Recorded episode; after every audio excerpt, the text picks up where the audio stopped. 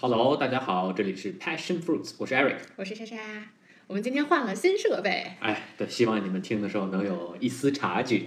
我真的是因为我之前听 podcast 挺多嘛，然后我经常听完了别人的 podcast 听我们的，然后就把声音调到巨大，我就觉得咱们的音效确实不太好。没有没有，其实那跟我后期做做后期有关，我有时候会把我们稍微拉的低一点，可能也是因为呃这一点我没什么经验啊。嗯，但我觉得不是，而而且就是咱俩声音特别不平衡，我经常声儿特大，对，是你声儿更有穿透力一点，我声儿有点低，稍微。不是这个就是回到我们前两天跟人吃饭，人家听了你一集 podcast 就说，太不太不我了，就是你说这谁呀、这是你在跟谁录 podcast？就这种感哦觉，就因为你太，我觉得你还是太正儿八经了。我就一正经人儿，就是没办法。偶像包袱太重啊还是怎么样？对，反正就是因为我觉得你平时说话的穿透力也挺强的，但啊，是就是平时一正儿八经不，我觉得可能是我表情特丰富，所以 你只能录视频。哎，对对对对，就是这意思，就是张牙舞爪的。OK 啊行，今天我们跟大家说一说我们觉得比较改变我们人生的一些小、哎小物件儿吧。对就反正都是大家双十二能买到的，哎，没错，这是，但这不是什么带货节目啊，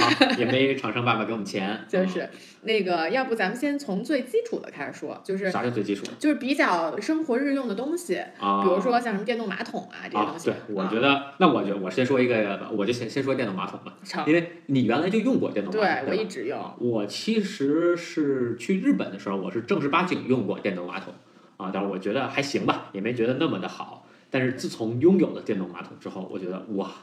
就真的是特别的爽啊。嗯然后就呃，我我这属于一个事儿特别多的人，我原来拉屎就是讲的就是 location location location 啊，不知道这段能不能播啊？所以我一般不在外边上厕所，我是对这个整个马桶的高度，然后它坐便的宽度，然后其实都有很多要求啊，包括周围的环境啊什么的。那自从用了电动马桶之后，外边我一概不去，我能回家就回家。主要你你落下了一个你最重要的拉屎的习惯。不是就是就是用水洗吗？对啊这个这个我觉得很不一样，就是因为比如说我没有电动马桶之前，或者或者就是在在没有电动马桶的时候，其实啊大家、我相信大部分百分之九十九的人，就是咱们俩老在一上来就拉屎拉屎，咱有没有一个优雅一点的大便啊？在在这个如厕之 之后都是用纸擦的。啊，但是就是因为有了这个电动马桶之后，它就可以冲洗，就会很方便。但是呢，Eric 不是这样的人，Eric 是一个很事儿的人。他如果就算这个地方没有电动马桶，那他就会在淋浴房冲一下。对，是我有时候就是就是如厕完还得洗个澡，对有点麻烦对，所以这就是我觉得他对你最好的一点，就是他让你这一步非常的顺畅。啊，对，就不用再洗澡了，不然一天得洗，还得多洗一次澡，有点是累。啊是嗯，对，因为我妈呢一直是一个比较就是在在很之前比较就崇洋媚外，但是 in a good way 啊，就是她真的是非常接受新鲜事物的能力嗯非常的强，所以她也是就是到处玩儿，她总能用到最新鲜的事物。就哦前一阵儿你知道，因为你知道洗头皂这个东西吗？就是 Lush、Lush 特别有名的洗头皂嘛。其实是非常的环保的一个东西。啊然后我妈可能从二十年前。我妈可能从二十年前就开始用洗头皂，啊然后特别的前前卫。然后前两天那个一心想开发这个产品，啊，然后就说要问一问身边用的人，我说我妈已经用了二十年了，我帮你问问她。然后我妈说她就是呃，可能二十年夸张了，但十几年肯定是有了。她说她就是在我们当时是买了一辆奔驰车，但那辆奔驰车的时候，每个月会给你寄一本奔驰杂志，然后那个杂志上介绍了一下 Lush 的这个洗头皂是一个特别什么环保又天然的东西。然后我妈从此以后就在用那个。但我我我一直我我很早用过洗头皂啊，我是觉得这玩意儿不太好用，拿那玩意儿往脑袋上刮，就这这它涂的不匀，你知道吗？就特麻烦。其实要一个起泡宝，哦我知道，啊就就我这还是觉得有点麻烦，就那个当当摁两下，对吧？是不爽是啊。对就我觉得它要能是液体，那更棒。它就是因为液体它不环保，就在于它的运输是重的，就等于哦，说你看这一部分，嗨，对，啊就等于说我用了很多的碳排放去运输一个水，你懂吧？啊，就是这么个意思对。这个就更对，就因为为其实你你的洗头的这个产产品里百分之九十七都是水，自来水，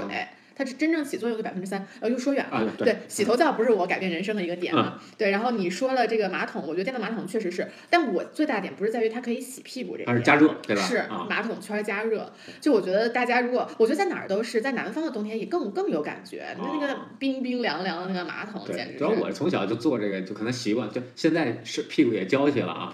出去是吧有时候会觉得有点凉，但是就还行吧，这个我能忍，但主要是解放了我洗澡啊。对，OK，那我说一个也是跟呃家家电相关的啊，嗯就是电动窗帘儿。啊，这个就是因为我我觉得大家如果住过那种特别好的酒店，很多酒店是那种电动窗帘儿，但是我呢是一个对光感非常敏感的人，就是我的卧室如果有任何的光，我其实就会睡不着觉。嗯，所以电动窗帘儿对于我来说，不仅仅是一个它可以自动开的这么一个对，功能。我觉得啊，你你也给铺就铺一下下面，就是你那窗帘太厚，白天艳阳高照时候屋里漆黑一片，对对对两层布，一层反光布，一层绒布，对吧？我的这个窗帘必须特别厚，要不我早上就睡不着觉了。好，我们家那窗帘花的钱比人多。对然后，所以其实电动窗帘对于我来说是一个闹钟的作用。对，啊，我也就它比闹钟更管用。就是我闹钟可能摁掉我睡了，但是只要电动窗帘一拉开，我是不可能再睡着了。对，因为我是原来不拉窗帘睡觉，所以它那个光是慢慢亮的，其实对我来说还好。那自从用了电动窗帘，这窗一打开就跟就跟人家把窗户开开了似的，就就就没法睡了，就拿着闪光灯咔咔闪你。对，嗯所以我觉得我我真的特别喜欢这个，就是我我我们家用的是小米的电动窗帘，咱们当时在住上一个那个房子的时候，是的，是的。就装了，我就特觉得特别特别的好，就是定时晚上呃十点关，然后早上八点开，然后嗯整体，因为我们家一套用的都是小米的那个智能的东西嘛，然后加湿器也开，然后白天是那个。对，它是一套操作。对对对，一套嗯操作，我就觉得特别，我觉得也三炮有仪式感，嗯，就是它是有一套很完整的仪式感，让你可以更好好像要地进入睡觉。对，进入睡觉的状态，然后包括进入这个就早起也是这种，就很精神满满，就这很有仪式感的那个窗帘一拉开的那个瞬间，而现在咱们家这个窗帘是。两边儿开的，啊你懂吗？就真的就像舞台幕布拉开，然后你新的一天就开始了这种感觉。嗯对，对，所以我是很推荐、很推荐这个电动窗帘的。嗯嗯那我再说一个吧，呃呃，说俩吧，这俩我并一块儿哈。嗯一个我觉得是洗碗机，一个是地暖。我觉嗯得这两个真的是改变现代人类的一个东西。第一，首先洗碗机这个东西，其实我之前装的时候很，就我纠结了很长时间是。我当时要装洗碗机，Eric 就是一种非常的不信任，然后觉得没用。对，其实即便现在我觉得它的用处并就有，但是我也不觉得它用处有那么大。你看，其实洗碗机最解放的时候就是呃家里来客人的时候，嗯或者说呃聚餐的时候，就或者你做了很多菜的时候，我觉得这是它最有用处的。但是真是平时你说早上吃个早饭洗碗机，这确实不太合理啊。嗯但因为其实我们呃家里来人算比较多的，然后每次来人人也蛮多的，那那碗盘子都用了，对吧？基本就七八个碗、七八个盘儿，恨不得五六口锅，一个洗碗机还洗不下呢。嗯但我觉得这个时候是特别特别爽的，因为我可以坐在这儿跟大家一边是呃，就是我不用着急去处理它，然后它就自动的就有人去把这个事儿给解决了。是，我觉得这真是很重要。嗯对，为什么我想给你妈买个洗碗机？就是因为我觉得咱们每周就是其实回一次家，然后其实你妈都特别希望跟你多说说话，然后跟咱们多 spend time together。但是呢，你妈每次做完饭之后都要去，因为你妈又是一个非常想把事儿干完了，对对对而且特别洁癖的人嘛，所以她很希望把这个事情干完了再跟我们聊，然后每次都要花半个多小时的时间去收拾。对，我就会觉得他确实浪费了很多时间在，就因为我觉得越长大，你的时间其实是越宝贵的，嗯其他的东西都是次要你的时间真的是这段时间过了就再也没有了对的。，但主要就他们有一个问题是是没地儿，他那个厨房就就没地儿装，现在嗨，就是他们人少，你装一个那个那个储那啊、个，不，他那个水槽的也小，就这个就是真是我建议啊，嗯就如果新装修，把这些都留出来。嗯，你可以现在不装，但有一天你想装的时候，你可以装，我觉得这是是很重要。另外一点，我想说地暖，就其实地暖这东西我很早就接触了。我小时候去韩国，两九九年去韩国的时候，我接触到地暖，我觉得好舒服啊。首先它这个就它是很平均的一个热，对，而且它啊暖是从脚底下来的，我觉得就哎不一样。最主要一点，我天天光着脚丫子在地上嗯跑、啊，这是就是我从小到大都这样，所以这个地暖不暖是很重要的。所以为什么我们家好多铺木地板，就是因为它比砖的地稍微这个这个暖和一点、啊对对对啊但是有地暖之后真不一样、嗯啊，确实很舒服，而且就是呃，你这家里的这个冷热呀，它是平均的，嗯不是说我暖气边上就热的就烤人。我记得在波士顿的时候住。那那个你挨着暖气边上就熟了，那边得有三十八九度，另外一边冷的，就这个温差是很大的啊，所以这一点我觉得哎地暖真的很棒，所以说这个烧气儿也不便宜吧，嗯，然后呃，我其实因为也是享受地暖和洗碗机比较早，因为嗯。我其实就你不一样，你是一个从小在家帮你妈洗碗的人，所以你嗯。对洗碗这项 task 你是有 passion，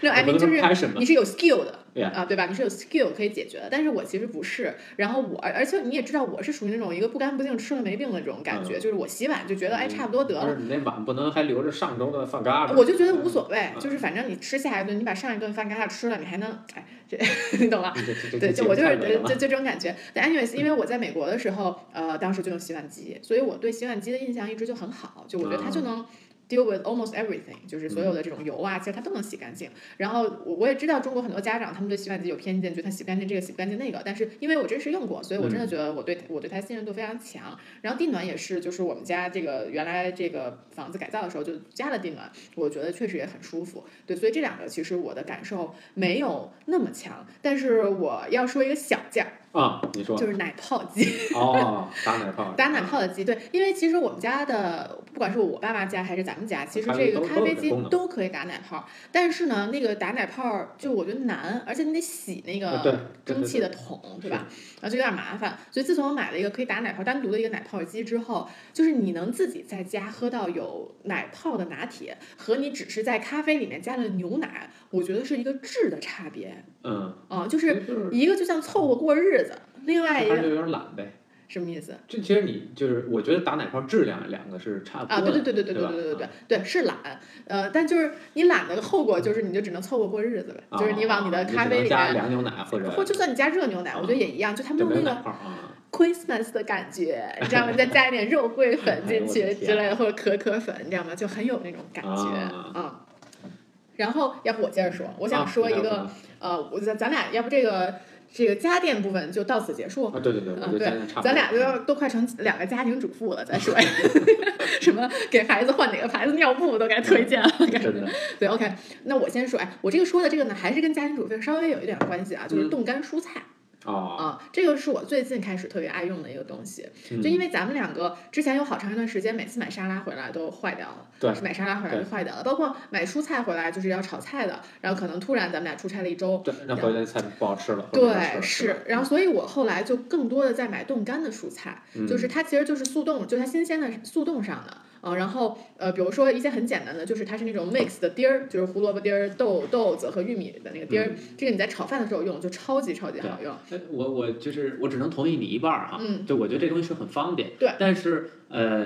就是 so American，就这就就就我实在是觉得这个东西。呃，我第一健不健康，我很怀疑，嗯因为其实不了解来源嘛。嗯另外一点就是，我觉得它有点没生活。就是我还是我同意，就像吃那个方便面一样，哎，对对对，嗯我觉得如果啊，就是说有时间，我还是更想去菜市对对对场买菜回来做，我觉得这更更更有生活，我同意。而且更好吃啊，但比如说上周你不是一周不在吗？对。然后我就因为你你一个人在家吃饭，我吃的又很少，我又不可能给自己做一排骨，然后再炒一菜，再焖一饭，然后又很花时间，所以我呢上周就基本上是拿那个冻干的这个蔬菜菜花米，啊然后加上这个我刚刚说的这种豌豆丁儿，啊然后再炒上这个呃菠菜段儿，啊，这都是这三个都是冻干的，啊然后再炒点辣白菜。然后就完美，就是一顿哇，而而且我能这这些顿我能吃超多，你想都是蔬菜嘛，对我就炒巨多啊，就就能吃的很很好，而且我觉得营养也是比较均衡的，特别是如果你中午对特别是你中午如果吃的是外卖的话，嗯就一个肉比较多的外卖，主食比较多的外卖的话，那你晚上吃这个我觉得还挺 balance，而且真的嗯。就 literally 就十分钟，一点儿都不多，就十分钟就搞好了，非常的快，就你七点多回家就很快就能吃上饭，是，嗯，呃，那我说一个，呃其实我想加一个，就是，呃，我说一电电呃这个电动自行车吧，我觉得这东西真的改变了我的态度了，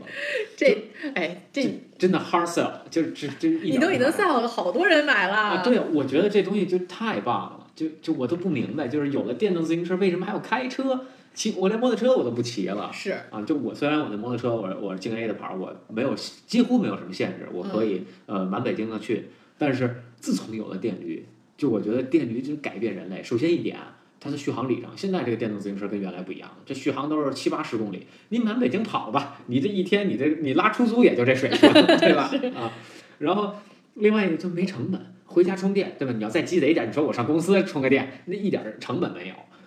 呃，另外不堵车啊，然后你走的非机动车道，非机动车道基本不怎么堵。然后另外一点就是之前对这电动车的管理也没那么严，对吧？啊，你还可以解锁什么的，你这个时速四十公里，好，你北京平均时速能骑个三十公里，那你这就比汽车快特多了。还没停车费呢。哎，不光没停车费，我能停门口，嗯对吧？我不用下地库，不用上哪儿，我到哪儿我一扔就完了。而另外一点，五千块钱我买一个很好的电动车了，我也不心疼，这就它丢了也没关系，对吧？啊，我再买一辆就是了。嗯，哎，这太方便了，所以导致我这一年啊，我骑了六千公里。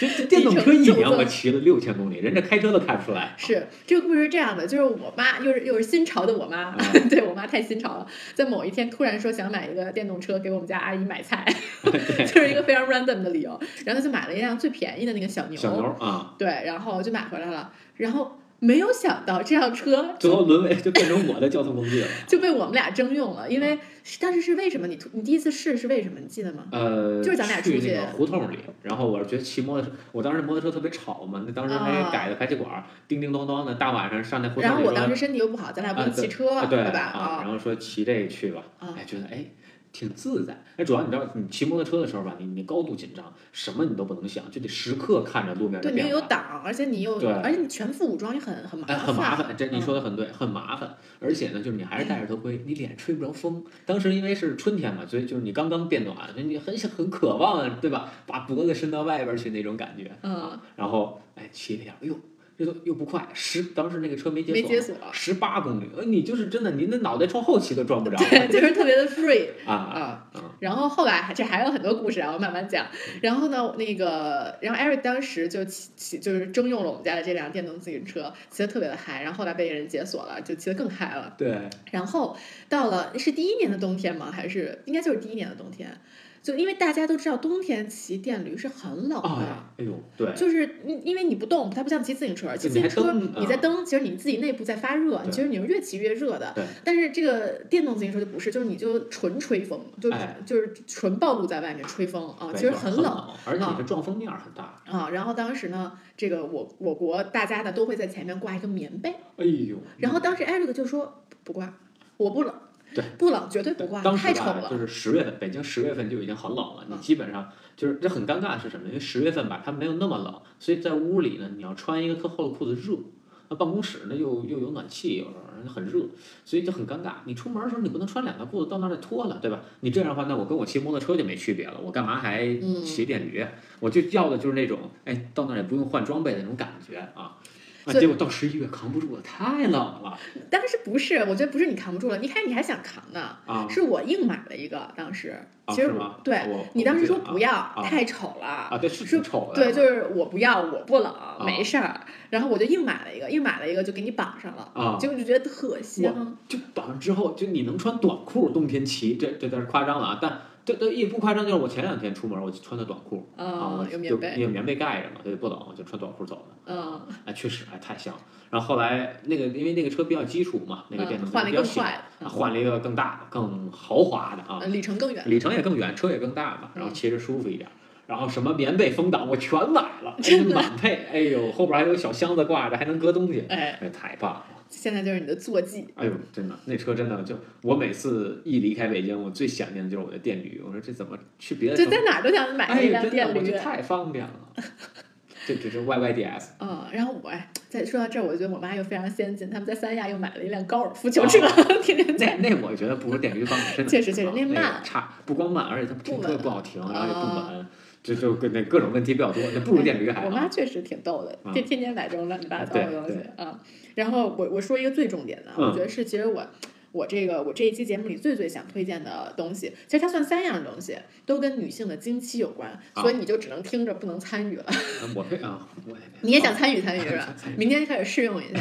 对，呃，其实这三个东西是比较紧密相关的，因为大家都知道，就是大这个女生来大姨妈之后呢，一般大家都会用这个呃卫生巾，这是最基础的。然后其实我从刚开始去美国开始呢，我就开始用 tampon，用卫生棉条，嗯我这就是一个非常大的 revolution。嗯就因为其实很多时候你来月经的时候，觉得自己特别的 vulnerable，觉得自己特别的弱，呃，怎么说呢，就是弱弱小、脆弱，对，啊。脆弱，是因为你觉得一直有血在往下流，你嗯。确实是很奇怪的一个感受，就不舒服，你连腿都迈不开走路的这么一个感受，所以你会觉得自己很脆弱。但是自从用了卫生棉条以后，其实它跟你来不来例假是没有任何感觉的嗯。啊，就是你跑跑跳跳怎么着都不会有感觉，可能就如果有人痛经的话，它还是会有一点痛，这个是没有办法解决的，但是它就没有任何生理上其他的感觉了。就能彻底解放你月经的这种很不自在的感觉。我觉得这就是一个很大很大的不同嗯啊，因为真的原来我觉得，如果你用卫生巾的话啊，你就是比如说你上个车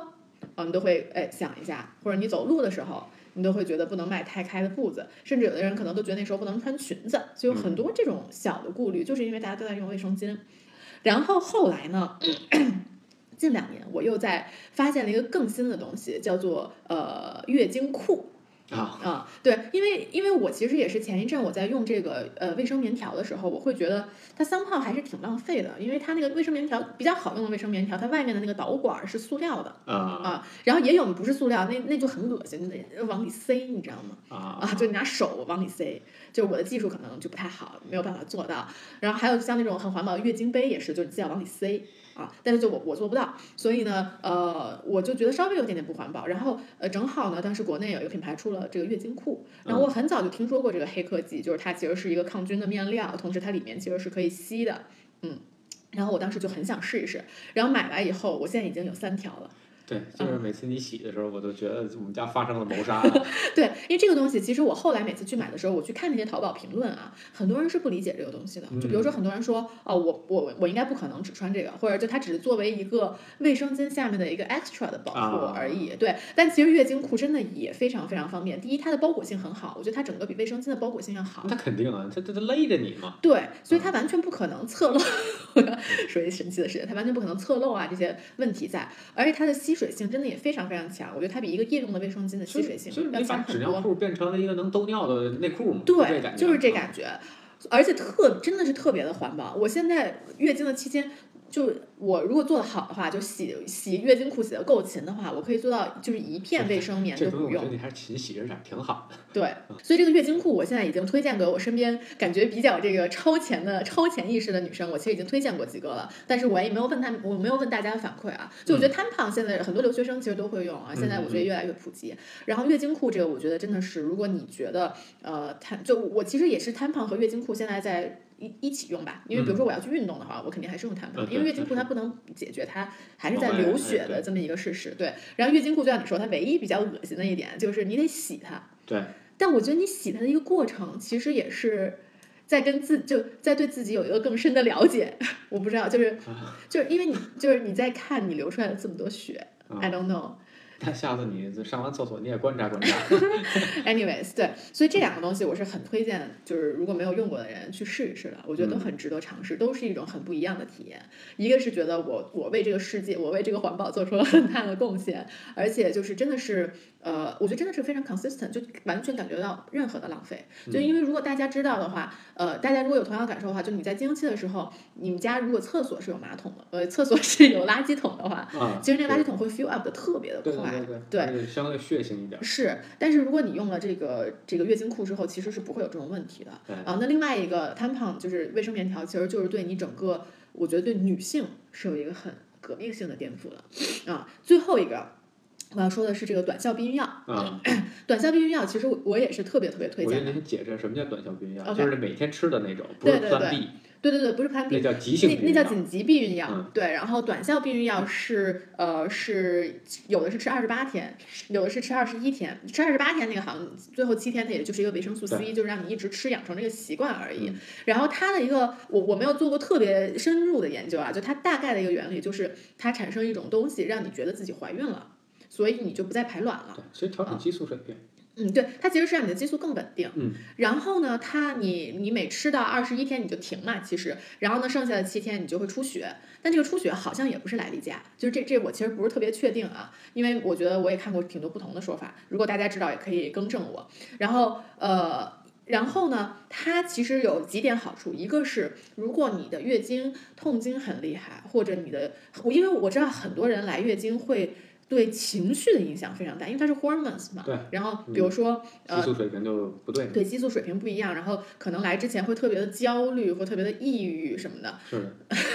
我其实还算好的了，嗯 哎，现在对面的 Eric 在挤眉弄眼，对，因为我这我这段时间没有吃，然后我就会很很明显的感觉到我来例假之前是会有一些情绪的波动的，但只就是只要吃了这个药，它就不会有这种任何情绪上的波动，然后包括你长这种生理的痘痘，它都是嗯不会有的，对，还是因为就是没有激素了，说白了，你激素就非常非常的稳定。对，我觉得另一个特别好的就是它能够有效防止一些妇科病。嗯，对。然后这个呢，也是其实是我当时在妇科医院他们给我做的一个普及，它能够很有效的去防止其实你卵巢的一些疾病。嗯，其实说白了，这个原理就是这样的，就是你你的你不排卵了，你的卵巢就不工作了，它不新陈代谢，它不新陈代谢了，它就不会产生更多的癌变。其实最后很多人卵巢是有癌变的，就是因为它用的太多了。那你用的过程中，你每次产生新的东西，它就有一定几率会生生产癌细胞。是的，啊、对，所以它就没有这一步东西了之后，你的卵巢癌细胞，就长肿瘤吧。啊，对对对，不刺激它。对对对，所以你的卵巢就是它就是一个休眠的状态嘛，所以嗯也会整体来说会更更稳定。对，然后但是呢，其实要不要吃这个短效避孕药，其实还是建议大家去看一下医生，因为嗯有些人可能本身自己家族雌性激素是有一定不稳紊乱啊，或者怎么样的，可能是不能吃的。但其实现在现在有的比短效避孕药也不是要处方药，也有的是处方药。对所以这个，然后月新一般就是越新一代的这个避孕药呢，它的这个激素就越好。对，啊。反正我是觉得，就是如果你觉得月经这事儿特痛苦，嗯。那我推荐你哎，对对对对对，如果你痛经特别严重，不光痛经，就是你觉得整个这个 period 过程中就是很，呃，包括呃是就各种各样的问题吧，嗯，你觉得很痛苦，那我觉得你可以试一试。对，而且还有一点好的就是你可以通过这个药来控制自己的月经的时间。嗯，就比如说你下个月要去山里徒步，嗯或者你下个月要去冲浪，嗯，呃对，对你不想让你这段段时间来来例假，那其实你通过吃这个药也能很好的去控制它嗯。我觉得这个其实也是一个女性对自己人生掌握权更大的一种感受吧。但同时，肯定我觉得有这个 counter argument 会说，其实这是很不 natural 的，就是嗯我其实也是在两边摇摆，我也不知道什么更好。但反正总而言之，这个短效避孕药是一个非常安全的东西，就是大家不要对它有任何的误解。我觉得嗯这个都是我们去这个，如果你们去医院去妇科医院，他们都会推荐你去吃的。嗯，当时我不就是那个那个大夫就说说，你要是原来一直有吃这个习惯，就就吃这个更好，吃的更好。嗯他当时就这么跟我说的。是是，嗯呃，我想说一个我生活中的一个小东西，呃，可能很多人并没有这个困扰啊，就是牙缝刷啊，就大家都刷牙对吧？但是我这牙的结构跟人长得不太一样啊，我这牙缝儿呢稍微有点大，你我觉得你今天彻底抛弃了你的偶像包袱，又拉屎又牙缝儿的。怎么怎么如厕？怎么回事？哎呦天！但没有，我就说这个牙缝刷，我觉得这就是因为我牙呢本身比较大，因为小时候整牙我拔了四颗牙，所以整体牙之这个间距呢就比别人稍微大一点。再有一点呢，我牙床呢长得又没有那么高，就是这个牙漏的比较多，所以它更容易有些缝隙。嗯，那再加上我特爱吃肉啊，尤其牛肉这些，对纤维多，它就包括你吃蔬菜，对吧？很多时候也会呃有塞牙这种问题。嗯，那如果你不解决，第一牙容易坏，再一个就是它不舒服，那老中间卡着东西就很难受。嗯啊、就是呃，你就就要感觉到那种你吸每一口气，这个空气是流过你牙齿间，再到你口腔，哎，对吧？就包括你品酒的时候，就那种哎，我品的就比你的味道更充分 啊、因为我每颗牙的牙缝，它都可以品到这杯酒。这真的很像 Grace 说的那，你应该去看看他那视频。哦，是吗？哦哦哦，我还不知道他也用这个。这个东西目前我们知道三个人用啊，我用，啊、我妈用我妈用啊 又是我妈。啊，对。但是他们买那个没有我买这好用、嗯啊，这是我试了大概这么，多个牙缝刷，哎，我买了。你下子做一个牙缝刷测评的我买了七八种牙缝刷，这个牙缝刷是我用过最好用的。它的这个毛啊，它这个毛的软硬程度和它中间这根棍儿的软硬程度非常的匹配啊，这真的是绝了啊！嗯啊，这个东西现在我完全不离手，我呃全全公司都知道我用牙缝刷。真的是完全不离手。就出差的时候，万一没带，我我就就恨不得恨不得我就给他闪送过去的感觉。对啊，我一包里永远长期放一个。我现在想的是，所有行李箱里都放一个，嗯以防万一。嗯是，对对，这个我觉得就是就是是一部分人。但是我其实是离不开牙线了，哦就其实也是一样的。但是我也不是因为，我觉得我更多是因为牙齿健康，我不是因为不舒服。呃，我觉得这就我用这个很大程度也是为了牙齿健康。但是你会不舒服，你会别扭。，是因为我用过之后，就是你感受到了这种清新的感觉，你就没有办法再回到过去了。啊 OK 啊 OK，因为这东西其实我也是近几年才用，我原来也是用牙线哦啊 OK，但是后来我发现牙线没有这个东西好用。对，这只适合牙缝稍微大一点的人，我就用不了这个。嗯，我觉得牙缝大，就牙大一点，呃，就对，一方面是在，另外一方面就是你牙牙线，其实很多你挂在那上面稍微呃，就是挂一点儿的东西，它是出不来的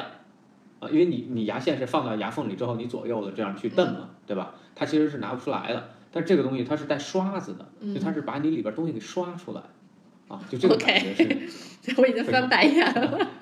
OK OK，啊，那另一个我觉得挺改变我的就是五指鞋嗯啊，这个东西就是原来我才知道它五个是分开住的，不是住在一起的。我们原来老给他关集中营，睡上下铺，对吧？就突然我才明白，哦，人家应该一人一屋啊。穿了五指鞋，我才知道，哦，原来五个脚趾都有用的啊嗯。原来老觉得脚趾没啥用啊，就脚有用。那现在才知道，这五个脚趾它的这功能不一样，无论你是走路啊或者锻炼呀、什么的，哎，这个脚趾抓地的这个感觉是很不一样的。嗯啊，所以自从穿了五指鞋之后，但因为我是一个平足哈，我一直很想改善这一点，但我原来一直不知道怎么去改善。后来呢，也看了各种各样的文献，我才知道哦，原来你这个脚之所以会平呢，一方面就是呃你的脚弓没有力了，然后它是横弓和纵弓两个弓都没有力。那你怎么练呢？一方面就是练你脚功，这个更主要的是你脚趾啊，一定要学会抓地。那你平时呢穿这种鞋，对吧？五个脚趾挤在一起，它脚趾它是你横弓是发展不了的，你没有办法用横弓，是因为你脚趾挤在一起了。所以正常来说，你的大拇指和你的二拇哥这中间应该是岔开一点的，不应该是俩人挨着的，嗯挨着就不太对嗯啊啊。然后我买了五指鞋之后，我会发现，哎呀，首先穿五指鞋的时候站的就更稳，嗯啊，做单脚做动作的时候站的就更稳，哎，这就很不一样啊。当然了，我觉得光脚更好，但是就是很多条件就不允许嘛。你去健身房人也不让你光脚，所以我觉得五指鞋哎特别棒。另外一点呢，就是你穿上之后它真跟没穿一样，然后你就是很薄很轻快，然后就就就是你感觉健步如飞的那种啊，嗯，这非常的棒。对，今天我们上瑜伽教培的时候，赵老师还跟我们分享，他说他教过，因为他教过很多人嘛，嗯他就会发现，呃，白人就是外国白人，嗯没有足弓的比例特别的高，嗯呃，然后我觉得就是因为他们穿鞋穿的早，嗯他们的祖先穿鞋穿的早。啊，然后赵老师也当然也说了，说比如说他们去泰国参加的话，泰国人的那个脚脚弓特别好，脚弓特别好，而且他们脚掌就是很开的，对，就是这样不穿鞋，对他们不穿鞋，他们就是脚掌就是他就是应该扒在地上的。对，嗯，但是因为呃白人可能他们就之前的这个就比较 civilized 嘛，对吧？他们穿鞋穿的很早，所以他们的脚型和他整个脚底板就是一直都被这个鞋挤压，包括他们的脚型都是更偏尖的。没错，啊而不是那种展开的感觉，对，这其实都是一个更就是反而 civilized 了之后，我们的体态更不好了的一个，方向。是的，是的，嗯尤其你去看，就是现在很多人穿皮鞋呀、或者那种稍微就是正式一点的鞋，你看他们的脚的姿态都很糟糕，嗯啊，没有办法。然后运动鞋呢，其实也是很多鞋鞋头做的很尖，所以为什么现在这两年越来越讲宽楦，就是在给你脚这个施呃施展的空间。当然了，我是推荐，如果你确实有平足这些问题，或者你很很在意这件事儿，那我建议你去试试五指鞋。嗯啊，五指鞋有很多种哈，有这种室内的，包括也有一些很漂亮，现在五个脚趾是分开的，但外边给你罩上了。啊，哦，所以你在外边看不见它是对对对这也是我想说的，就是我觉得大家可以先不用去买五指鞋，买个五指袜。对嗯。我其实光穿那个，因为我看你穿五指袜，就我其实当时买五指袜是为了登山嘛，因为嗯。登山的时候你经常会挤脚，然后你两个脚，你如果你两个脚趾头在对一个袜子里，它就会磨嘛，嗯。对，所以我买了五指袜之后，我会觉得很不一样，就确实你穿上那个袜子之后，你觉得哇，他们五个人居然是分开的对，so 对，酷，对，而且就我推荐，就是如果你以后买鞋是买那种脚前脚掌比较宽的，然后你再穿个五指袜，嗯对，要不然你你这脚挤一块儿，你穿什么穿什么袜子也没用是是，对。然后最后最后最后一点，我们再说一个就是特斯拉，啊。嗯，在这不一定说特斯拉吧，就是电动车啊，所以电动车品牌也比较多，因为我觉得整体现在电动车做的就很不一样了，跟四五年前已经有了一个质的差别啊，嗯电动车越来越丰富，产品力越来越好，那大家的选择也越来越多，包括现在充电桩，对吧？国家电网到处都有，哎，对对啊，也，很方便。是的，嗯，但其实我还是因为我没用过其他家的电动车啊，所以我还是说特斯拉。我觉得特斯拉呢，我我其实不是在于它电动这个点，而是在于它智能这个点。嗯就是我觉得电动车的感觉更像 iPhone 手机，就是它越新越智能，嗯嗯，就是它不像它它，我觉得它已经不是一个车的定义了。嗯，就对于我来说啊啊，所以就是你看 Tesla 最近又更新了它的那个辅助驾驶功能，嗯我觉得它就变得更好用了。嗯就原来。